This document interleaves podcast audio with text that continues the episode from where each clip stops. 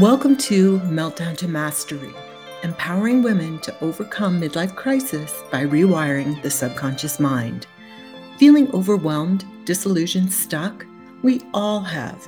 Here we explore inspiration and empowerment to navigate through the tough times and move to a place where hearts soar, minds manifest, and bodies heal. Hi, everyone. I wanted to share with you a whole new look starting today for this podcast, and it's now called Meltdown to Mastery. How did it come about? Over time, I've got several letters that have really thanked me for helping people out of a crisis. And I realized that's what I want to focus on. I want to focus on helping all of us out of those times where we have complete meltdowns and to remind us how to get back to center and then manifest and ask our way forward in a way that's very intentional and empowering.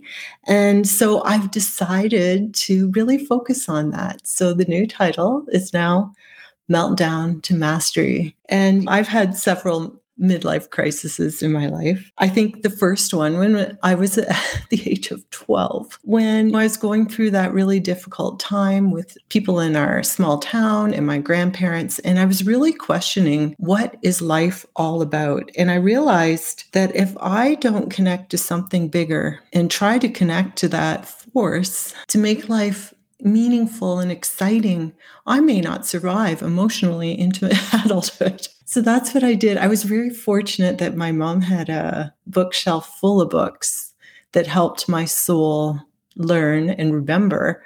And I started to meditate and I found it it was a way to go into adventure and that's how I saw it. I saw it as this adventure out of the mundane which life felt like, the cruelty that life felt like and it kept me focused into excitement and this knowing that there was something much greater. So, my second midlife crisis, which is more appropriate age wise, was when I questioned my soul purpose. And at that time, I used what I had been reading and learning for several years. And I decided to ask my higher self and the universe, what is my soul purpose? I remember getting down on my hands and knees and sending this thought form out from my heart and truly asking. And several days later, I've told this story, but I was walking my dog and the answer came just out of nowhere. It wasn't something I'd ever thought before. And it was, you should become a doctor. So I was enrolled in two months as a naturopathic doctor, which really resonated for me, and started down that path with all my passion and all my heart. And about three years later, I had my third midlife crisis. At that time, I had given up ballroom dancing because I became pregnant with twins. And I think there was still a sadness in my heart. Twins were a surprise, and I had to slow down my studies at naturopathic school. I had to do year one in two years, but I was excited about my new possibilities. I, but I was doing it all with, there was a lot of stress because I had twins that were young. They were two, three when I had my final meltdown. and that meltdown was over socks.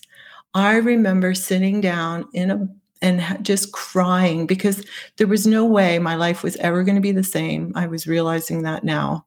And there was no way I was ever going to have control over it was over socks. One was often in the front entrance, another was under the bed, and I just could never keep them paired. I could never find a pair that matched and I don't know it just was my snapping point.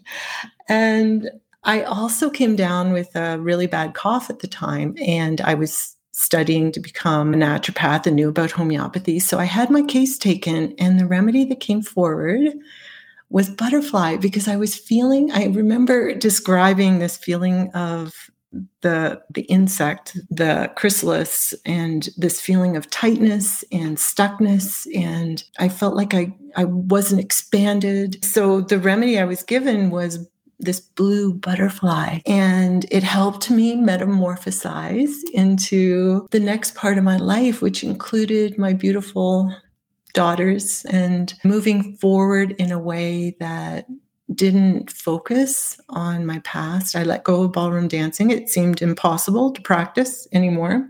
We tried, but it wasn't happening. And the interesting thing is, my girls led me into a whole new space. I took up riding, horseback riding, which I had as a dream as a kid. But when they discovered it, they were not letting go. They were so passionate about it. And I decided I will attempt to fulfill my childhood dream alongside them. And so I took up riding with them and we learned to event together, jump together, do cross country jumps together, dressage together. And mind you, they've eclipsed me now. They're so good, but I still really enjoy riding and I've become quite good at it. And that was my childhood dream to even be able to canter over a jump. So, you know, when you let go of, when you let go of that stuck state and you metamorphosize into who you are to become, that is where the magic is. And that's what I want to do with this new layout and podcast and just remind us how to get back to center and to rewire the subconscious mind. I did it with homeopathy, and it's one of the things I really want to explore and describe so people understand how deeply it acts. But when we change or stop the programming that's been running since childhood. We're free to move into who we really are, move forward in joy. And when you feel it, you know it. You know that you're on the right path. There's signs everywhere, and it's just so beautiful.